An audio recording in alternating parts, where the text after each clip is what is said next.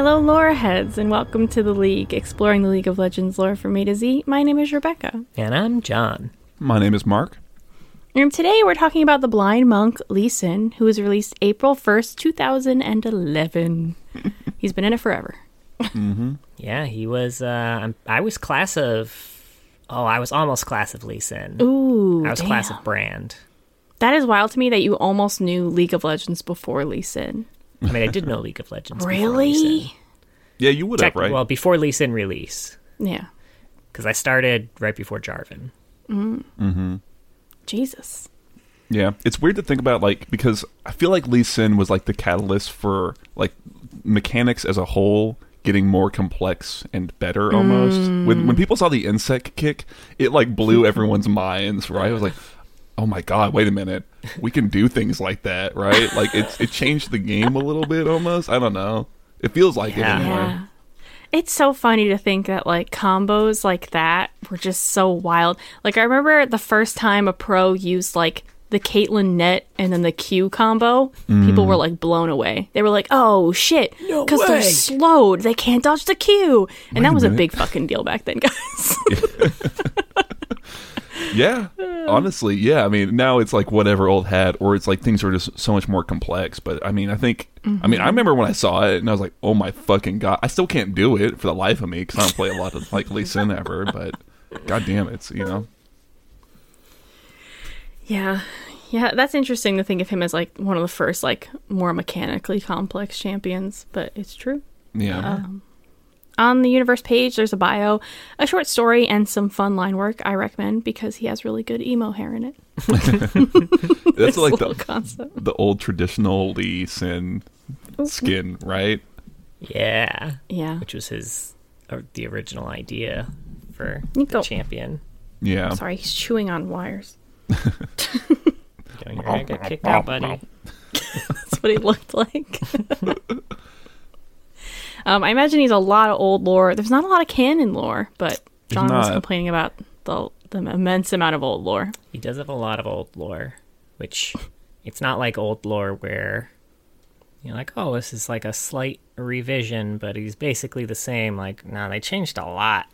They did. I mean, I guess we'll get into it, but I think a part of that is because his old lore was super tied into the League of Legends, right?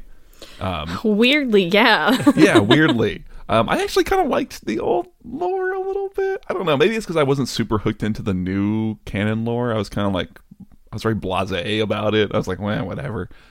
Yeah, I was reading through his new lore and I was like, oh, this is him, huh? It doesn't feel supremely original, I guess, in an idea. It's pretty, I feel like we've seen lore close to this just with other champions even. And then it just seems like a really not unique story, I guess, because it's kind of like, I mean, they are tied together in the bio, but this kind of just seems like a Udyr story.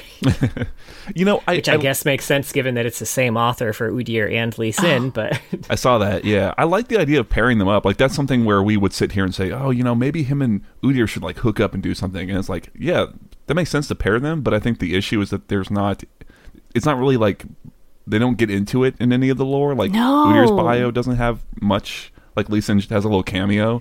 And, like, in anything for Lee Sin, it's like, they spent time together. Don't worry about it. We're never going to tell you a story about what that was like. Which is a shame. Because I think that'd be tons of fun to build up. Because they kind of made they even go out of their way to be like, they're going through the same thing right now. Yeah.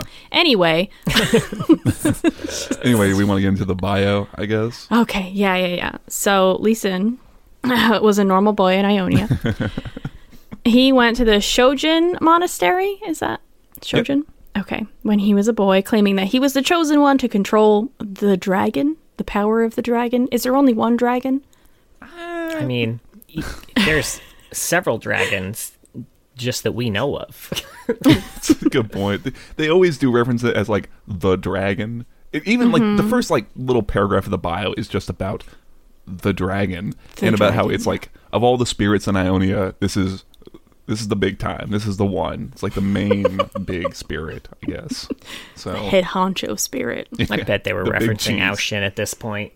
Mate, you know, Maybe. He was supposed to be the big dragon release before they released Aurelion Sol, and then they were like, we're not doing Aoshin, guys. We did Aurelion Sol. We like that better. But then they did Aoshin for TFT instead. Oh, okay. Mm-hmm. But anyway, the monks welcomed Lee Sin, kind of, because they saw his talent, but of course he was just so arrogant, too, and they knew that was going to cause problems. So he was given chores for a while, but grew impatient and decided to just try to invoke the spirit realm without any training, and he paralyzed his instructor.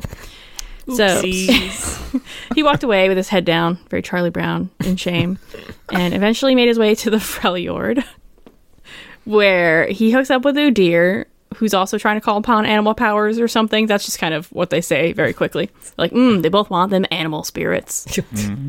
They didn't say it like that. It kind of makes it sound more salacious than... Oh, God, you're right. I'm sorry. They want them animal spirits.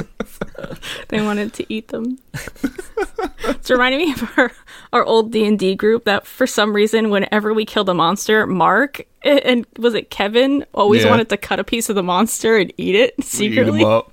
You know, and then that dragon meat tasted fucking good, man. From what I remember. Yeah.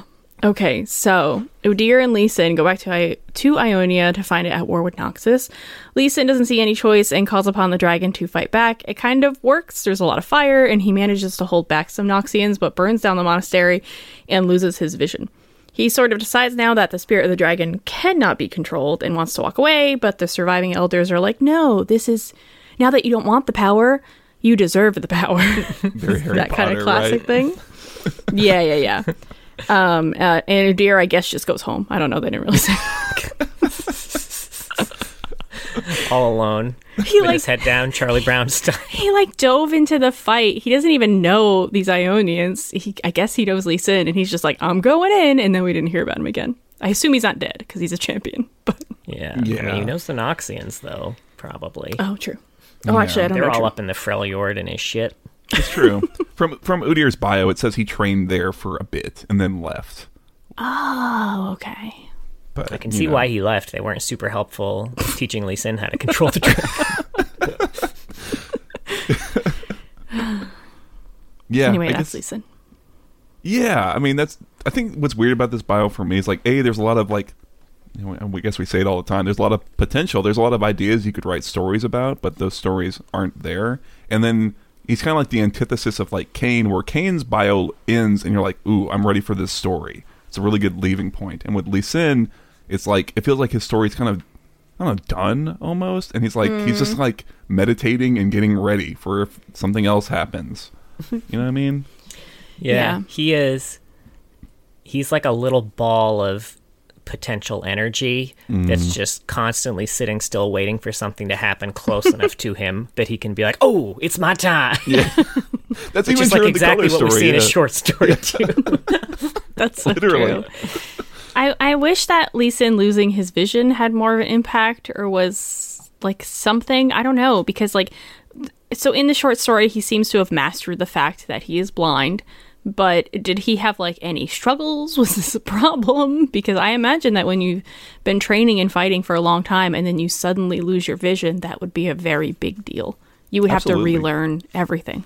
Yeah. And oddly enough, this is something they address in his old lore and not in his new lore. Yeah, it's so weird. It is weird. I think it would have been more interesting if he was blind as a child, I think. And he has now grown and can use that to his advantage in some way. But yeah, because if you're going to get rid of the part of his story that caused the blindness in the first place, you don't need to have an inciting blindness incident. He can be born blind. It's fine. That's true. That's true. Yeah, I would agree with that. I think if you're not going to do that, then yeah, like you said, Rebecca, that's a short story in and of itself, is him going through years of struggling and frustration, right? And having, what else that would be a good vector for would be understanding what it means to channel the dragon, because it's a super important part of his character that I have no understanding of what it is or what it's like. Yeah. What does that mean? It's all super vague. And so that would be from his POV of this is super hard, right? How do I even try and do this? And then the dragon is kind of the means, but also it's, it's also this weird power that he can't really control. He can only kind of channel it a little bit. It's he even the monks say, well, no one can ever really do it permanently. But if someone who's like you can kind of be a a vessel for it in a little bit of it, right? You know, but it's all just kind of, yeah. But I like the idea of him being just born blind, right? And that would, you know, what else is a big question I had is because it says he comes to the monks as a child and is like, I'm the one who's going to channel the dragon. I am the chosen of the dragon, and that's never explored in any way, right? I was so curious about that. Yeah. Why would he think that? What does he know that I don't know? Exactly. So like, oh, that would be a great idea. Is that, oh, he was born, you know, blind, and this sort of limitation was what the dragon like needed. I don't know. There's a million ways you could go with it, but he needs something, I guess. Mm-hmm. Maybe a personality. That would be nice. Yeah, that too.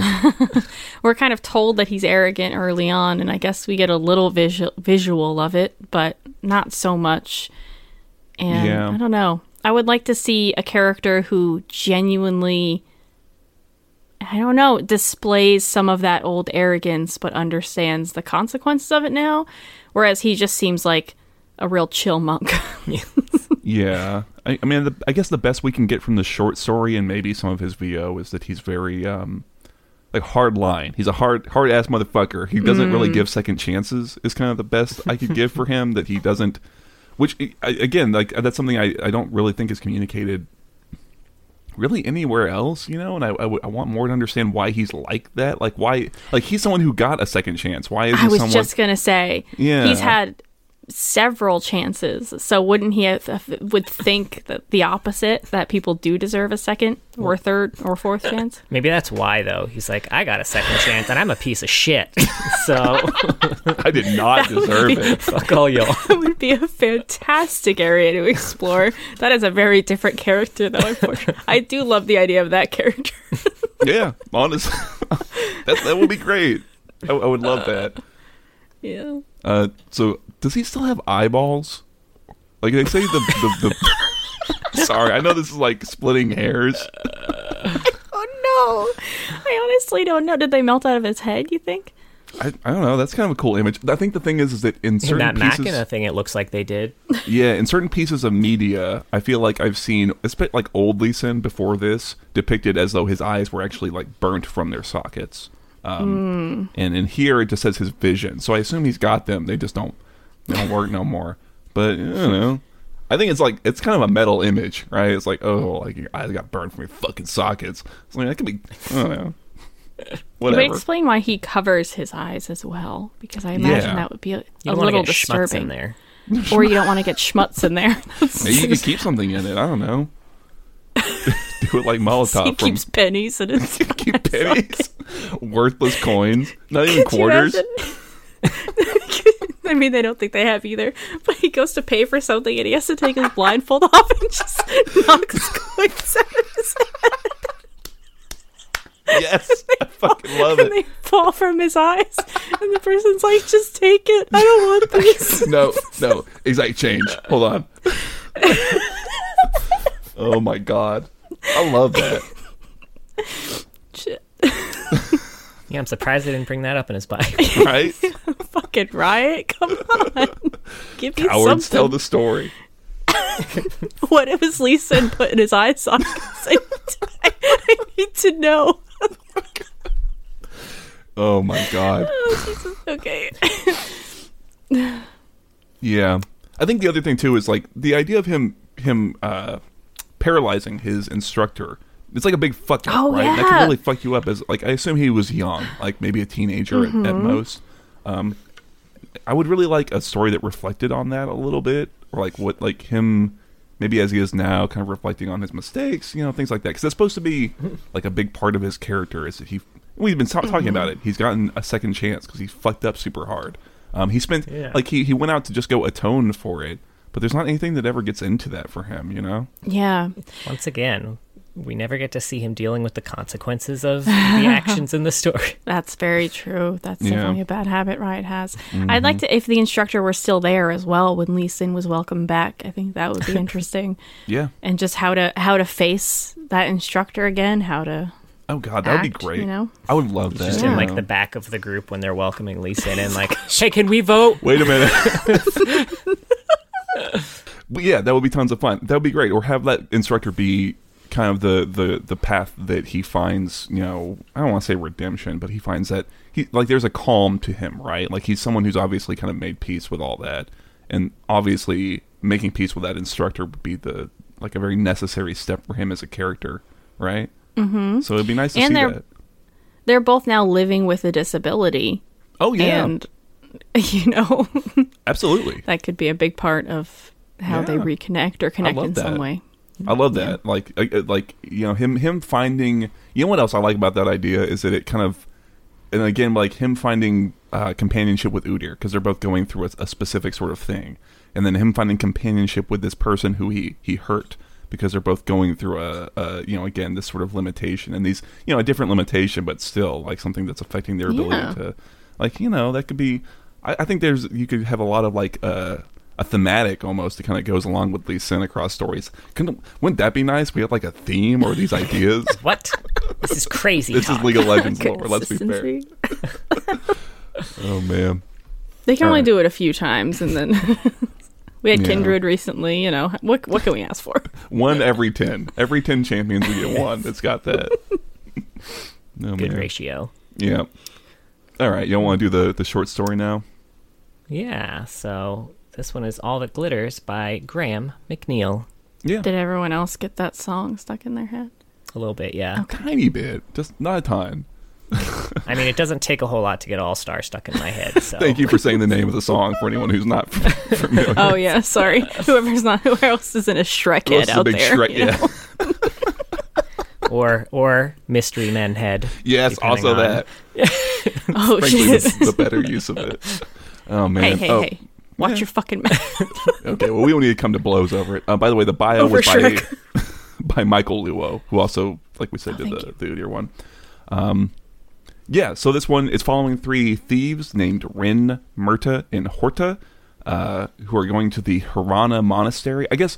something from the bio, too, is that when he goes back to Ionia, he specifically goes back to defend the Hirana Monastery, which I guess is different from the Shojin Monastery. Why did he go there instead? Did they mention? I don't know exactly. I don't know. I was trying to figure it out, and I couldn't really. They just seem like maybe they're really like related or close, or like the Hirana is more important. Or, I don't know. Maybe he was hoping no one would recognize him. they're just real chill digs. So they got that good kush. Really helps him channel the dragon. Tell you what. Okay. Anyway, these three thieves they cut their way to the monastery. There are no guards. No one's there. It's very beautiful, and there's a bunch of treasure. So they start taking the stuff, and they kind of realize, oh shit, Lee Sin is there. And they kind of thought he was a painted statue. He was so still, and all of a sudden he starts moving and talking. And he kind of tells them to stop what they're taking, to leave. He gives them one chance to fuck off. He's also kind of able to tell details about them. Like, he can tell, oh, you've got a bad back, and that one there has a bad lung, etc. But they don't... Yeah, how can he tell these things? Who knows? You know, because his other senses are heightening, right? It's a fun idea, but, right? I feel like this was during that period where... being blind meant that you automatically had echolocation powers. Yeah, it was fucking everywhere. That's not what that means. That, right? He has like weird insight powers. Like he's almost like Sherlock in that way, where he can kind of like tell, oh yeah, he limps to the left side, etc. But you know, he's. They see that he's blind. They don't take him seriously, so they attack. He kills them pretty violently. Like he kills Ren with a single like hit to the neck that breaks it, and then he knocks over Murta. And breaks his rib cage inwards, piercing his bad heart that he had kind of spotted out before. But Horta, who's a little bit... Go ahead. I'm just like, did the heart need to be bad to stop working by being pierced by a bone? I feel like even a good heart probably wouldn't have made it through that one. The best heart in the world can't stand up to a shattered sternum. What can I say? Poetic, I don't know. Horta is a little bit better. He kind of presses his attack, but can't land a blow. Lee Sin isn't even sweating dealing with this guy. And finally, Lee Sin unleashes the dragon, and Horta sees him. He's like engulfed in flame for a moment, and he ults him. He dragon kicks him into a wall and shatters every bone in Horta's spine. And as Horta is kind of dying, Lee Sin just goes back to meditating. And that's the end of that. Yeah, how do we feel about this story? It was fine, right? I thought it was fine. Yeah. If this was one of several stories, I would be pretty cool with it.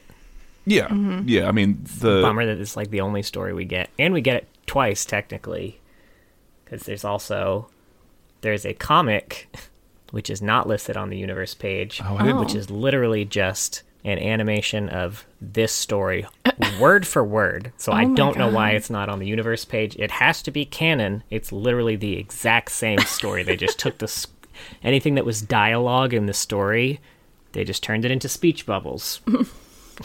I didn't find that at all. I've missed out. I gotta go check it out. Great, thanks. It's kind of neat, though. I mean, you get it was a cool fight scene, and those are always cooler and visual. So yeah, well, thanks, Riot. Thanks for not linking another comic. Like, why? I don't understand. They hate their comics. I don't know what it is.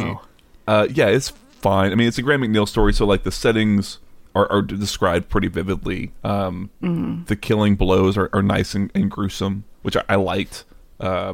But the rest of it's like kind of whatever, like you said, without anything else to support it. It's like it's a color story, you know. It's a little action piece with Leeson, right?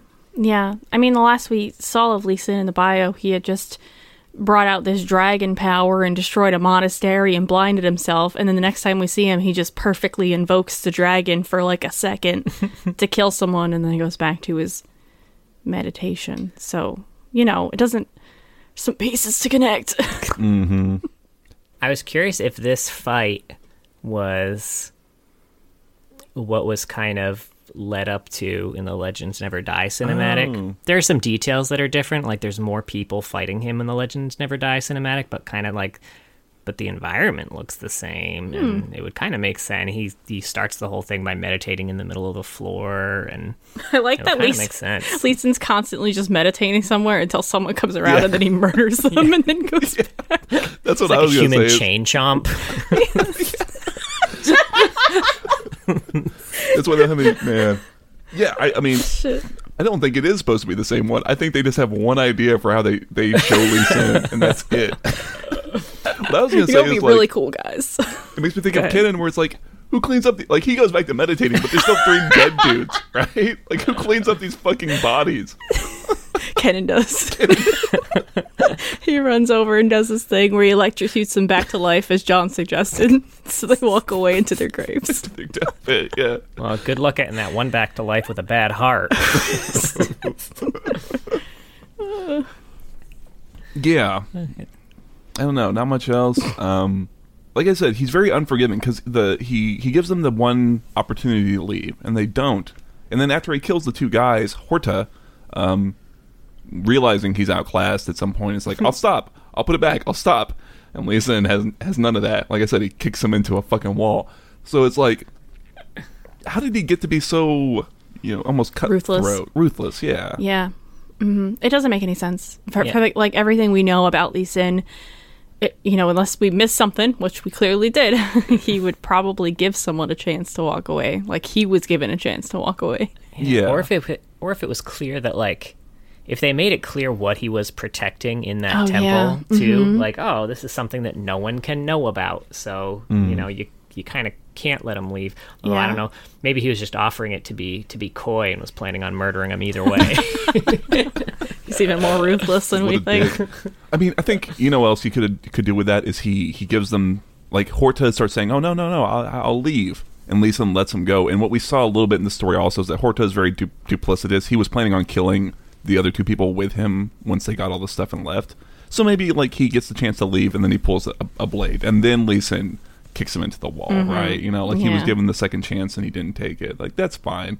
But yeah, we need some more, It would have been so cool if, like, he did that and, like, pulled out a blade and, like, tossed it, thinking that maybe he'd get away, and, like, Leeson just kicked the blade back at him and threw him. That would have been cool. He ulted the blade. Yeah, that'd be good. I would love that. That'd be fun. Also, whenever y'all read that name Horta, did you not think horchata at all? Or is that just me? You got horchata on the brain.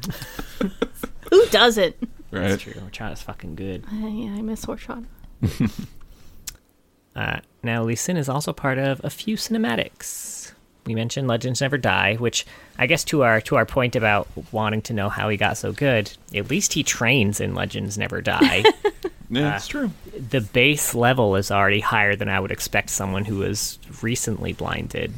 So I don't think that's a training montage for after he became blind, because he's already like on top of giant stone pillars, leaping from one to the other.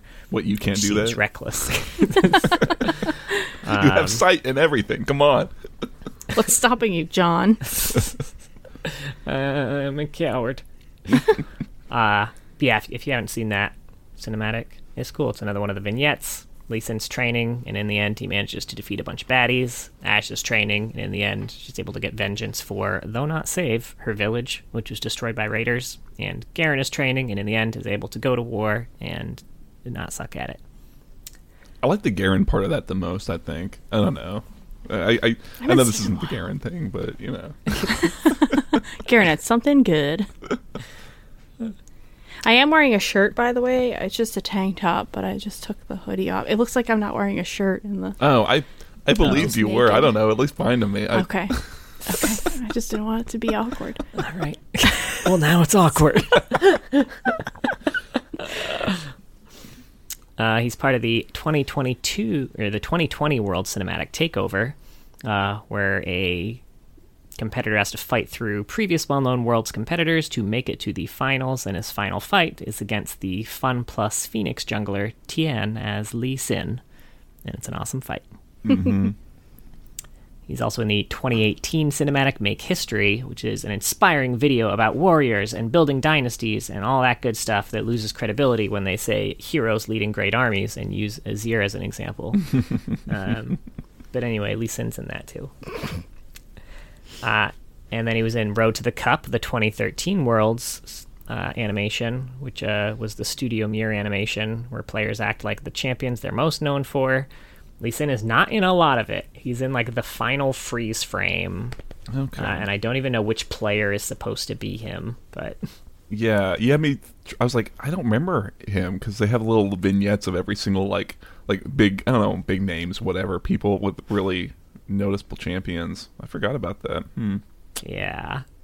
And then finally, the last official cinematic he's in is the official 2009 in-game trailer, which features the original design of his in 2009. And yes, in case you're trying to think about his release date, being like, wait, I thought it was 2011.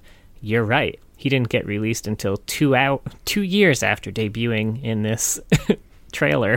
Mm-hmm. He was like iceboxed, wasn't he? Like they had scrapped him. He was one of the first 6 champions that was finished. Really? And he got scrapped. And that's wild. I can't imagine Lee Sin in like even like with his core design in original League, he would just fuck everyone up. Right? Like, think about it. I don't know, man. Yeah. You know what else is... I assume you watched that trailer, right? I did. It's great. Like, the in-game footage is so shit.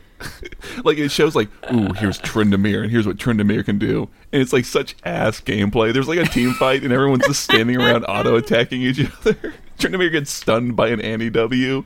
It's just nothing happens. It's great. Like, if you know League now, you can look at it and be like, what the fuck is this? He also has a bunch of old lore. Jay has a lot of old lore. Now, all right, first. What's the best order to do this in, right? Journal of Justice, right? Well, before we did Journal of Justice, I was going to go through his original lore, since that got retconned prior to the Journal of Justice. Oh, okay. Go for it. So basically, Lee Sin was born into an ancient clan of martial artists, the Melian monks, whose fighting style harnesses the agility and power of the tiger. And at birth, every child in the clan was given a tiger cub companion who would accompany the monk throughout his training. His tiger's name was Ragar. Randomly, he started growing weak and lost his vision. So his pet tiger sacrificed itself for him, restoring his strength, giving him enhanced senses to make up for his lack of sight, and becoming a tattoo on his shoulder, which is why the original Lee Sin skin has a big tiger tattoo on his shoulder. That was his companion tiger. I didn't read that. That idea is kind of cool. I kind of like that idea. Like you had this little animal companion. I thought you were gonna say they had to kill the tigers at the end, kind of like Kingsman. Spoiler. Well, not really a spoiler. It don't matter. But that's dope.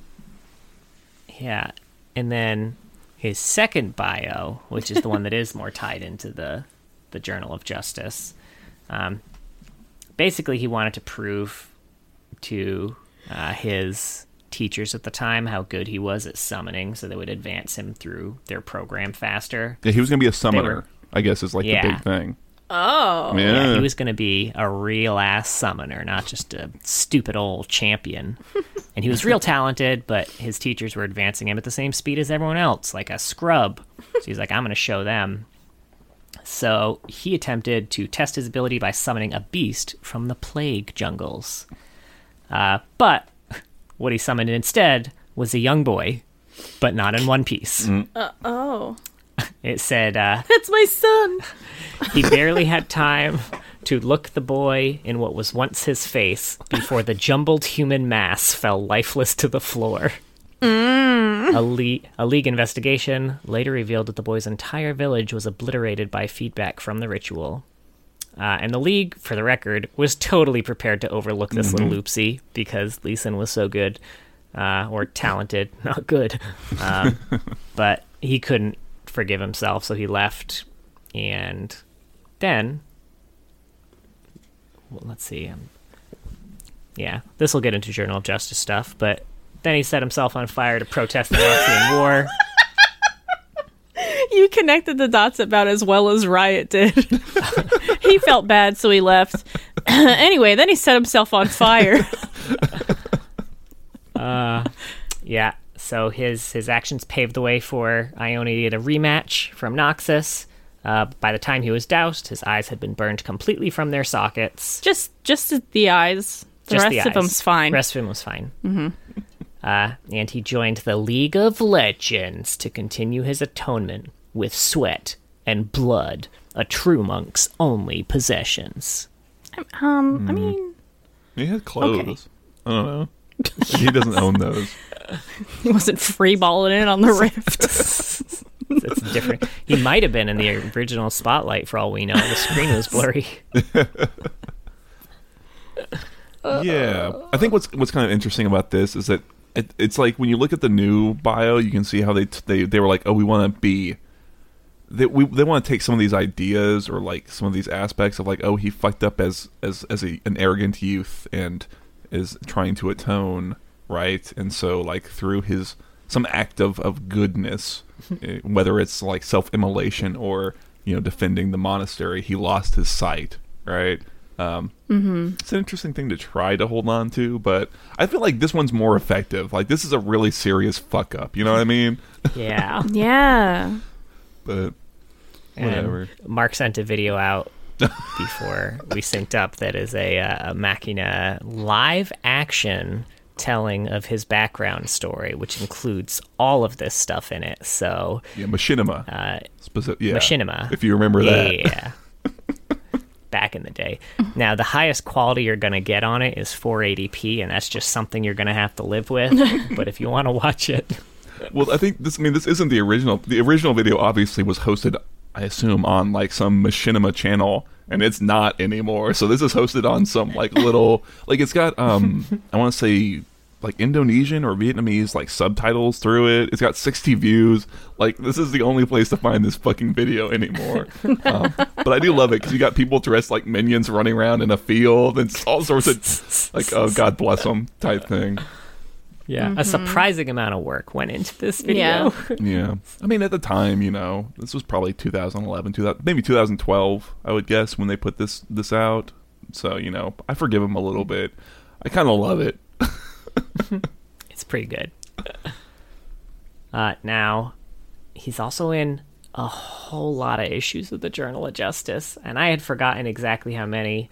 I remembered that he set himself on fire and that resulted in Ionia getting a rematch. I did not realize that he appeared in 7 separate Journal of Justice articles, and at no point in any of those 7 articles is he ever referred to as Lee Sin. Right? I was constantly searching for Lee Sin. He is called the Burning Monk, the Shojin Monk, the Now Blind Monk, the Celebrated Monk, and the Peaceful Monk. Never once Lee Sin. Yeah, it's weird almost. I don't know. But yeah, going through these real quick. Issue 7 is the one where he actually sets himself on fire. And this is where we also find out he practices the healing arts so that he can live for a while on fire. But it is made clear that he will eventually die.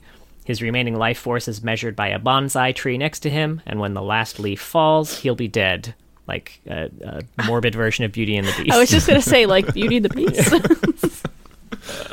Very poetic. Yeah. Mm-hmm. And then issue 8, he's still burning.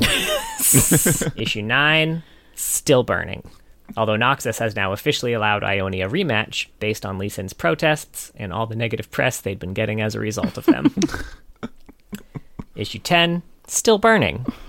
Lee Sin's referenced here in back and forth banter between Karma and Katarina regarding the rematch. And issue 12, Lee Sin got down to his last 2 leaves. It was only when the monk was greeted by his sister from the liberated province of Galrin that he allowed the flame to be extinguished. Yeah, sister? Well, I assume like a sister monk, maybe. Oh, okay. I assume that was like an actual sister. Like that was like Riot was just banking on like maybe we'll have a Lee Sin sister champion at some point, you know? Right? Again, siblings, they love it. She's I love it. But his eyes are gone. They brought right? the. Hmm? Oh, I was just saying that like he's still good. They're gonna fix him, but his eyes are certainly gone at this point, right? Right. Yeah. They specify that he's very burnt at this point, and his eyes are gone. And then in issue 15, the mailbag of justice, a player asks how Lee Sin is doing after the whole setting himself on fire thing, and he responds, "The only vision I sought was one of a free Ionia. That I live to see it is more glorious than anything my eyes ever beheld." Dope. And then finally, issue 18, a League correspondent, who, for the record, is Alex Yee. Oh, really? Executive director. Really? Of Arcane. Yeah, he wrote this one. Visits Lee Sin. Lee Sin shares many platitudes with him, but the correspondent's very impatient and hungry. Lee Sin says things like, "Many fishermen try to lure the fish. I seek to coax the water. With perfect technique, I may catch every fish, but with harmonious water, every catch will be a trophy." And says things like, "Our world rewards the busy man. The man who graduates first is smartest. The man who conquers furthest is strongest. The man who owns most is richest. But as man fills his life with these things, he loses touch with his only true possession, his self. There is no difference to spending a life gazing at the sky, foregoing the earth around you, than to spend a life accumulating wealth, power, or status, foregoing the world inside you. The outside alone will never fill the inside." And then the correspondent's like, "And I was really fucking hungry, so I'm pretty sure he was making fun of me." Like, yeah. That's why I was like so surprised you said Alex, because like there's a lot of personality from the writer in this. Like he's constantly like, yeah, platitudes, but we're fishing, and I'm really fucking hungry, and this blind guy won't stop like saying stuff. Like he catches a fish at one point and then throws it back in. I don't know. I kind of have. It reminded me of like way back in Ari, the guy St. Angelo's like field guide to Vestaya. Where he's kind of like this pompous, like, "Oh, I'm going to go hang out with the monk," and he's kind of like he's kind of a dick. I don't know, but he's like a fun dick, you know. So that's interesting that he wrote that, you know. Yeah, and for some background too, there were the writers for the Journal of Justice. They each kind of had their own pen names, and each of the main writers had a pen name that was like an editorial correspondent for a specific region. And I'm pretty sure Alex Yees was supposed to be the correspondent from Noxus. So you get a lot of real sass from him in most of his editorials. Oh, he's like the heel that we find sometimes. Yeah, he's the heel for sure. And I think Devin Greel was the Piltover one at the time. Interesting. Yeah. And Leeson is also from the era of Judgments. Yeah, he is. Do you want to cover his Judgment? Well, I guess I like the quick high level of it is he goes in to get his Judgment. It does like kind of point out a few things about how he's very calm. He's very, relaxed about everything. And even though he's blind, he for example, there's an inscription above the door that he scoffs at. So it's like, okay, he kind of can tell what's going on. And he gets into it, and immediately, as soon as the Judgment starts, he's on fire. Obviously, right?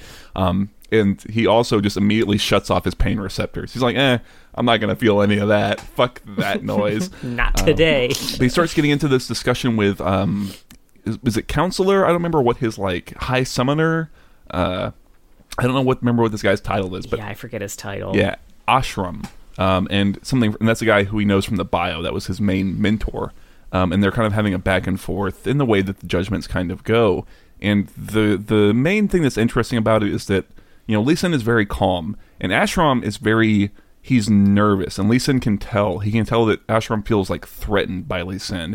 And Ashram is kind of asking these pointed questions about, you held a lot of political sway, but what happens if, one man holds all that power and becomes corrupted? And Leeson is giving these very calm responses, etc., to the point where Ashram is getting frustrated, upset, and finally he asks the question they always ask, which is how does it feel to have your mind exposed? But in this case, Ashram is it's a bitter question. There's none of the gravitas that it normally holds. And Leeson just gives him the classic I don't know, I could ask you the same question, blah blah blah, and then it's over. But the kind of interesting through line of it is that the League and the Summoners are sort of I don't want to say afraid of Leeson, but it's the fact that he was able to kind of curry so much political power through his protest and force them to have a match so much. It was 8 years earlier than it should have happened.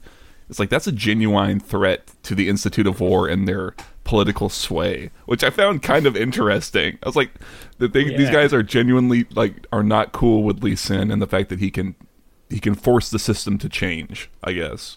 Right? Does that line up with your kind of read on it? Yeah, pretty much, those in power, they don't want to give it up. Yeah, it's kind of neat. I think the best Judgments are when they play with that format, or it's something that you don't kind of expect. And that was kind of the case with this, where Leeson is not at all bothered by what he's being presented with, but the fact that these Summoners are getting very upset and it's yeah, it makes perfect sense. Here's somebody who was able to completely change what was supposed to be happening just through his own one man's actions, right? And they view him as a threat to their power and their hold on stuff. I was that's kind of interesting. It's kind of interesting to see that. And shortly after he was admitted came the dissolution of the League of Legends. So maybe they were right. Right. What are they gonna do? They're gonna say no? Don't let him in. Right? Why not let him? Why not say no? That's the thing about the Institute of War that doesn't make sense, is that why would they ever let this guy in? Just say no. Say he's not mentally prepared. Who's gonna challenge them, right? Is he gonna set himself on fire again? Right? Maybe. I don't know. Keep your enemies close, and your blind monks closer. Oh, yes, yeah. But it's kind of fun. It's of the Judgments that I've read. That one was kind of fun to read. But yeah. I think that's it for old Leeson. Unless I missed something. The old Leeson lore. We forgot to do impressions. Oh fuck! Wow, we got really deep into it. Yeah. I just saw John got to his quote section. I cannot tell you what Leeson sounds like. The thing is, I remember his old VO. I haven't really played him much since he got a new voice actor. So I remember all the old, the way it sounds old. I remember all his old quotes, but he sounds like, we do what we must. He's very, the new one is a little more aggressive, I want to say. Yeah. It's kind of deep, a little breathy. Yeah. See, your will, my hands. Mm. We do what we must. Mm. That sounds I don't know. I am a monk. That's one of his lines. Thank you. Yeah. Kiku! I honestly, because that's one of the only things I can't think. I'm like, oh, what happens when he kicks me in the face in my team? Yeah, I like the intonation on the new VO in particular, but I think unfortunately his lines are really generic. Is kind of the issue he faces. Yeah, and it's tough because he's one of the characters that, I mean, we talk about how fun it must be to write lines for characters that have like a super strong theme, and like, well, like Kled must have been a fucking blast to write lines for. Mm-hmm. But when you get a character like Lee Sin that doesn't seem like he's thematically strong, it seems like there's a couple different directions he could get. Is he arrogant? Is he a wizened monk? Like, is he aggressive? Like, when you really don't know, then you kind of, I assume, just end up falling back on generic monk shit. Yeah. Yeah, honestly, I think that's exactly it. It's kind of weird because, you know, he's got a lot of lines, and he's got a lot of, like, reactive lines, you know, where, like, when there's a Swain on his team, he'll say X, or an Udyr, he'll say Y. But it's all kind of like, you know, whatever, right? Because they need a stronger idea for the champion. Yeah. Yeah. Now, a few quotes of note. Master yourself, master the enemy. The Art of War quote. Hmm. Sanju. Oh. Storm Dragon Lee Sin has a quote that says, "You're late, Ao Shin. 7 years late." Which references how 7 years have passed since Ao Shin was teased in 2013. Until the release of Storm Dragon Aurelion Sol in 2020. Oh. Cute. Interesting. Now he's part of, what do we got here? 3, 6, 7, 8 AUs. Wow, man. He does have a lot of skins, I guess. He's got a lot of skins. He's been like a consistently played and popular champion, I feel like. Yeah, he gets a lot of play. Yeah. That's why it's so weird that he doesn't have more lore to me, almost. Like, you know, give him a story. Fuck it. Yeah. Yeah, as a treat. Now, I wanted to... He doesn't have lore for this one, but his the traditional skin line, you... each skin there kind of represents a pre-full relaunch champion, and you can see Lee Sin with his tiger tattoo from his original lore there. And his very long hair. Mm-hmm. Very long hair. He's also part of Lunar Rebel. And these skins all represent... The ones that he's a part of represent more of the mythological side of the Lunar Revel, with most of its skins being like gods or enlightened characters. This one is Dragon Fist Lee Sin. A famed martial artist, beloved the world over, Lee Sin prefers to train far from the public eye, honing his craft in solitude. Rumors claim that he can punch with the fury of a dragon, but if anyone knows for sure, they're not talking. You said this was... Oh, Dragon Fist Lee Sin? Mm-hmm. Yeah, and this one is actually... Is this his Bruce Lee skin? Yeah, this is the one that's very clearly modeled after Bruce Lee's Enter the Dragon skin, mm-hmm. or Enter the Dragon costume. This might be my favorite. When real people wear it, it's called a costume, not a skin. I guess Leatherface does both. But what's your Halloween skin this year, you think, guys? You know what? I love it. Bring that vernacular into the real world. Fuck it. All right. From now on, we're not saying Halloween costumes. We're saying Halloween skins. Yeah, I'm on it. Our kid's going to get so made fun of. They're going to go to school and be like, "Do you like my Halloween skin?" There's no chance our kid's not getting made fun of regardless. Let's just... But fair. He's part of Wonders of the World, set in an alternate Earth where each champion represents the culture of a real-world nation. Mm. And this one is Muay Thai Lee Sin. Known as the Art of 8 Limbs, Muay Thai is a multidisciplinary fighting style practiced by boxers for centuries. Lee Sin, who has mastered many forms of hand-to-hand combat, is among its greatest champions. Dude's ripped in this one. Jesus. Yeah. Doesn't this one get a lot of pro play? This is basically the Sagat one from Street Fighter. I think it does, yeah. I guess you're right. I feel like someone I remember was saying that like the particles are real clean on this one, and that's why they use it. Or I don't know. Oh, interesting. Mm. I could see that. It's got like a real clean walking animation. They do like the... He's got like the Muay Thai knee high at all times thing. Yeah, yeah. I feel like they made up muscles for this one. Some of these muscles don't exist. That's your epidemis muscle. Uh-huh. There's a lot of lumps in that meat sack is all I'm saying. Lumpy Lisa. I'd buy that. And he's got a pool party skin. Lee Sin loves the feeling of the sand between his toes, the sound of crashing waves, and the warm sun against his skin. He also loves a strong coconut drink. Lee Sin likes to party. And he's hitting on Italy in this one a little bit, huh? I like the login where he's handing you the coconut drink. Or Jinx, I guess I should say, is who he's handing the drink to. Mm. But it's like, he is inviting you to get fucking litty, and I love it. Yeah, he is. We had a coworker at Riot who looked exactly like fucking pool party Lee Sin. I don't remember him.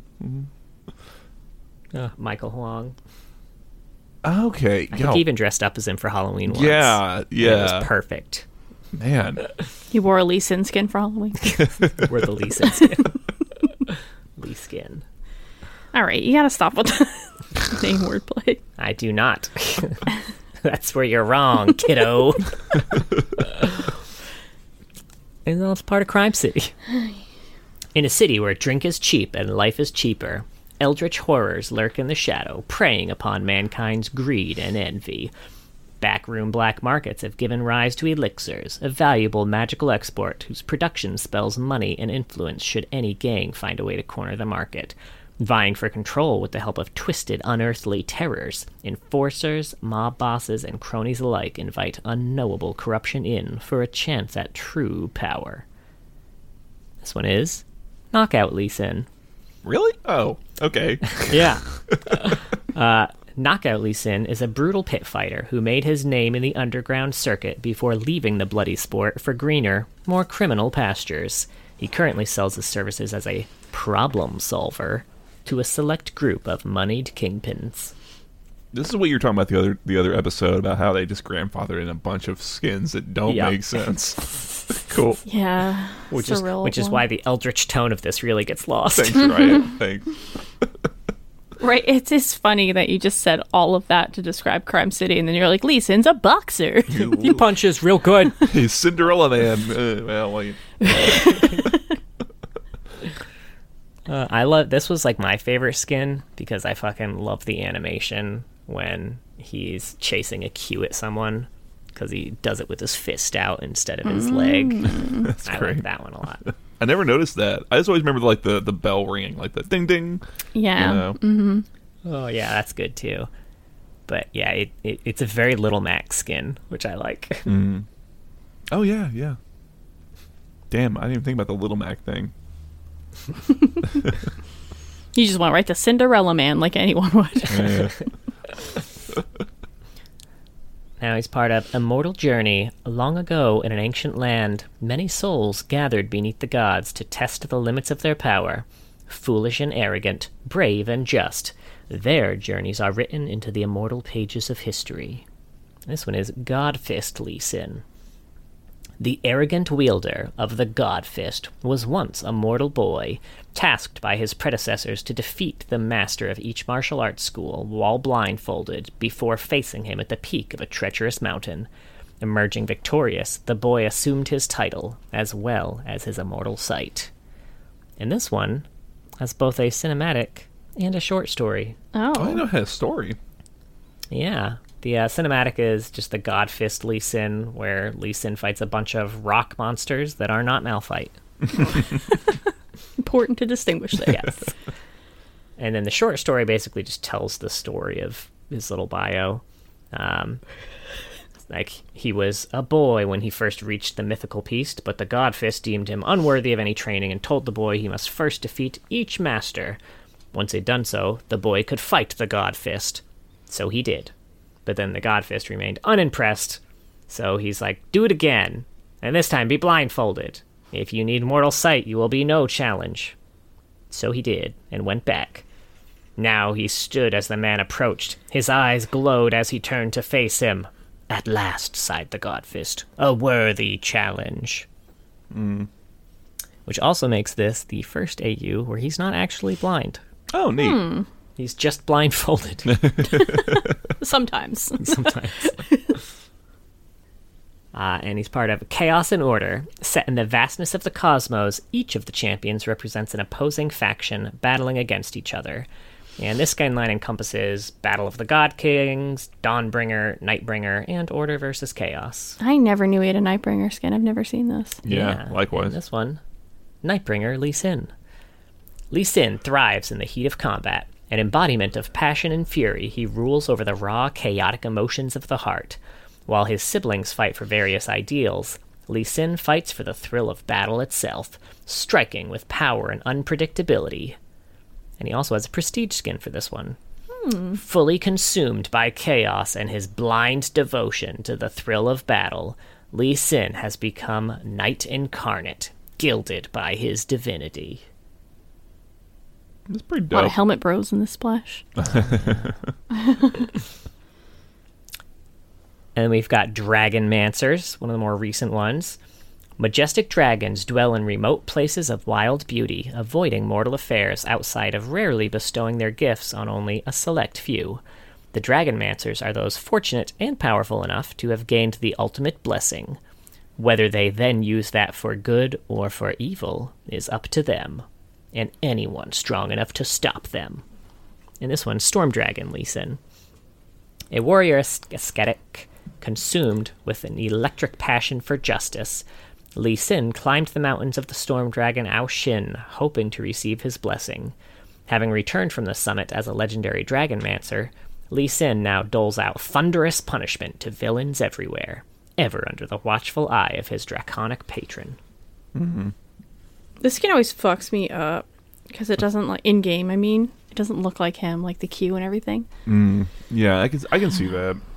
Right. I guess it's hard because, like, his particles, I don't know, his effects, right, are very, like, they're very simple and straightforward, right? So, like, when you start playing with it a little too much, it can only bend so much, you know?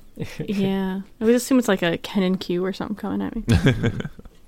And finally, the Soccer Cup, set in the world of football.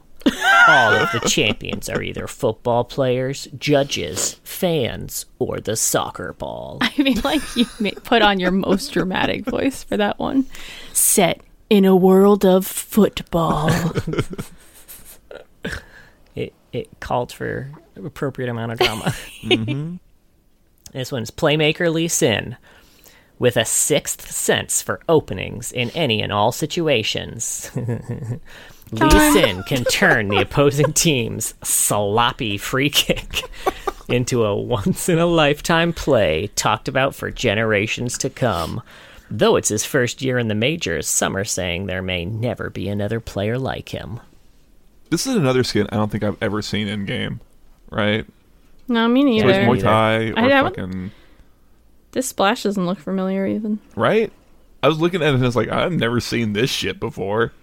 And like Rammus is here. He's a ball. Now that I'm familiar with. I guess I have seen that one. Yeah. Were you not listening? All the champions are either football players, judges, fans, or the soccer ball. Yeah.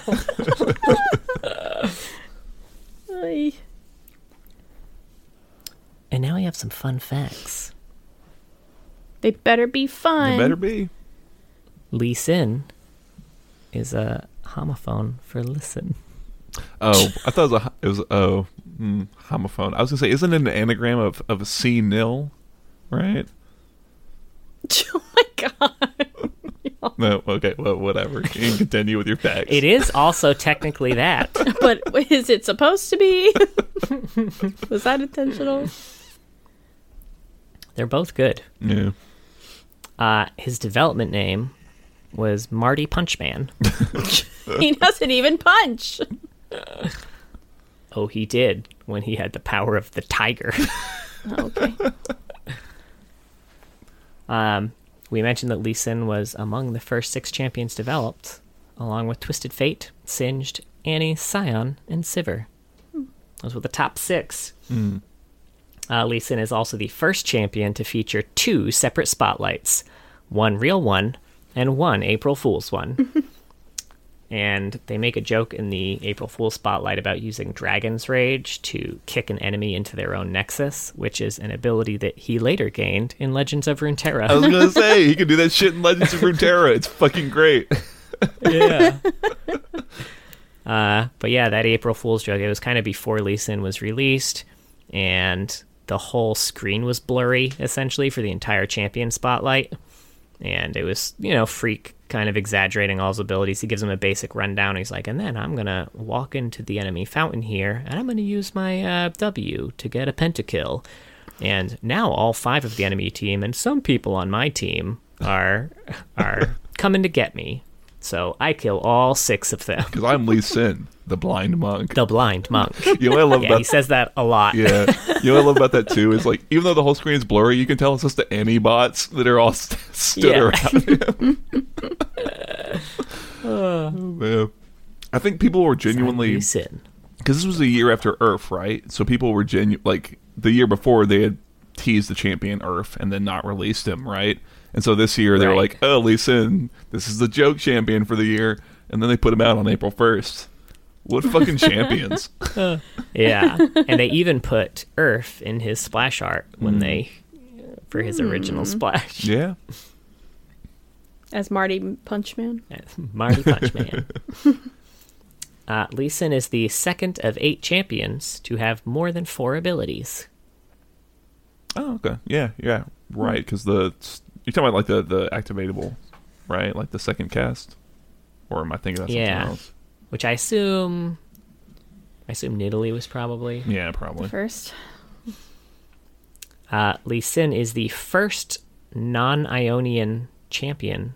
Or, sorry, the first non-ninja Ionian champion to use energy. Lee Sin's dance is a Shaolin soccer reference. Don't know what that is. I've seen it. I know what it is, but I just haven't seen it. Is it good? Would you recommend it? It's pretty funny. I liked it. Have to check it out. I mean, I saw it in college. I don't know if it holds up. I'm sure it holds up for the most part, anyway. Yeah, things from 2005 notoriously hold up really well to today. I mean, if you liked Kung Fu Hustle, it's very. I was gonna say I know Kung Fu Hustle fucking holds up, so I'm sure. Yeah, it does. Muay Thai Lee Sin's dance is the Tony Jaa's training routine from Ong Bak. Oh, really? Wow, what a reference. Goddamn. And for the record, this could just very well be a real, like, Muay Thai form that's, like, that Tony Jaa's just demonstrating in the movie as part of his training. But I'm not trained in Muay Thai, so I have no idea. I just know that animation is the same as that scene. Godfist Lee Sin's dance, this is interesting that we have 3 separate dances for his skins, is a reference to Kurt Sloan's dance from Kickboxer. That was what? Why isn't the Muay Thai one? Whatever, right? I guess that still works. Huh. Because different type of kickboxing. Yeah, I guess. It's bad. It's basically like... Is Kickboxer a movie? Kickboxer is a movie. Oh, okay. Yeah. It is a, God, what the fuck is his name? Jean-Claude Van Damme. Yeah, Jean-Claude Van Damme, the muscle from Brussels. I'm too young for that reference. Yeah, it's an 89 movie, something. It's in the 80s. Yeah, something like that. But yeah, it's him trying to dance, and basically, it's an awkward dance. It's kind of like, remember how I told you about? I referenced the Elaine dance for the Kale episode. This is as close as you can get to the Elaine dance while legitimately trying to look good while dancing. Oh man, we had to watch that episode of Seinfeld after recording that. It was great. I was gonna say, I don't really watch Seinfeld. Yeah, but the dance was really funny. Good dance. It was an inside joke at Riot that Lee Sin was taught Dragon's Rage by Jesse Pering. Man. So I don't know who that is.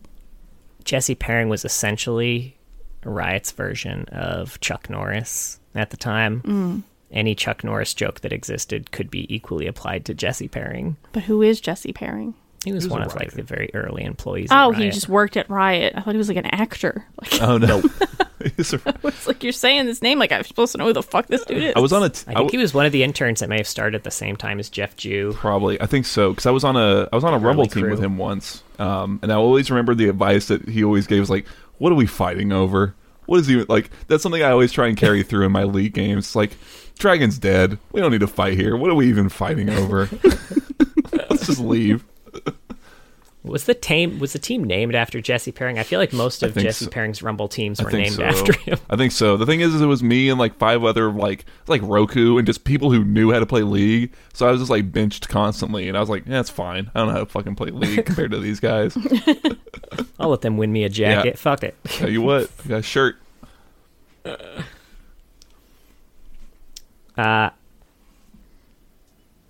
Let's see. Yeah. We mentioned he was originally voiced by Vic Mignogna, but is now voiced by Fyodor Chin.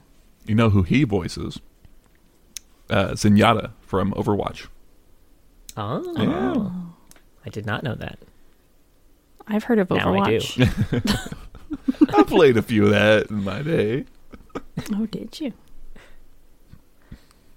And finally, Lee Sin has the highest level 1 base attack damage at 69.18. Nice.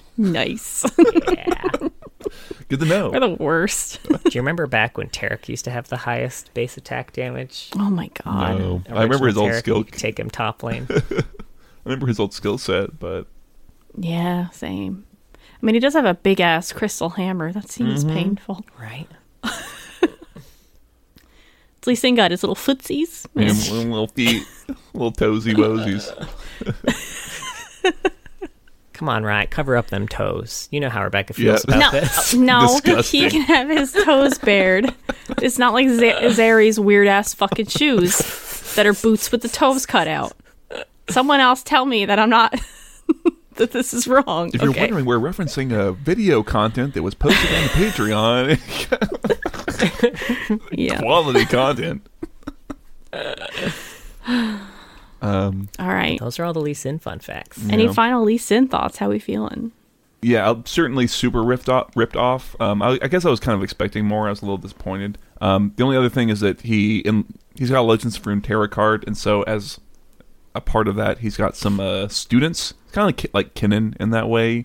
There are various other kind of students who are studying under him to learn the ways of the dragon. Not a lot there, but all of them kind of go by titles of like X of the Dragon, so like Claws of the Dragon or Tail of the Dragon, and the flavor text from them all sort of tells like kind of a creation myth around like the dragon creating the world and or Ionia. I don't know if it's like referencing Aurelian Soul and the first breath of creation and all that jazz or what, but just something there if you're curious. Like I said, not a lot. He maybe has a little thing going on with one of the students because there's like a line where he's like, "Oh, I was thinking of you," whatever her name is, and she's like, "Oh, Lee Sin, you always think too much." But I don't know if that's like a romantic thing or if it's just like he's like. You know, he's just being a proper like teacher. Like, who knows, right? I don't fucking know what the detail is. But that's all. Huh. All right. That's Lee Sin. Yep. We did it. Thank you for listening. We have a Twitter. It's @Loreheads, and we post these on YouTube. John has some parodies. Hopefully we'll have a new one soon, possibly sung by Mark, but we're not sure. We also have a Twitch. Yes, Twitch. And twitch.tv/Loreheads. We usually stream Summoner's Rift or ARAMS on Saturdays, either in the daytime or in the evening. It really depends on what the Saturdays look like. And then John does TFT streams, Climbing a Diamond, on Monday evenings EST. Slow going. We have a Discord. It's linked in the description of this episode if you want to join in on the conversation. And we have a Patreon. Thank you to all of our patrons. But a very special thank you to our Medardo tier patrons. Jeremy Rich, King of Hearts, and Milet. You are all awesome. We appreciate you. We love you. And as a friend, we hope to see you soon. What? I don't know. John's outside your window. Careful. Hide your kids. Hide your wife. There's your outdated reference for the bingo. I'm outside all your windows with the boombox. Even more outdated reference. Mm-hmm. Okay, and join us next week because we're going to talk about the Radiant Dawn Leona.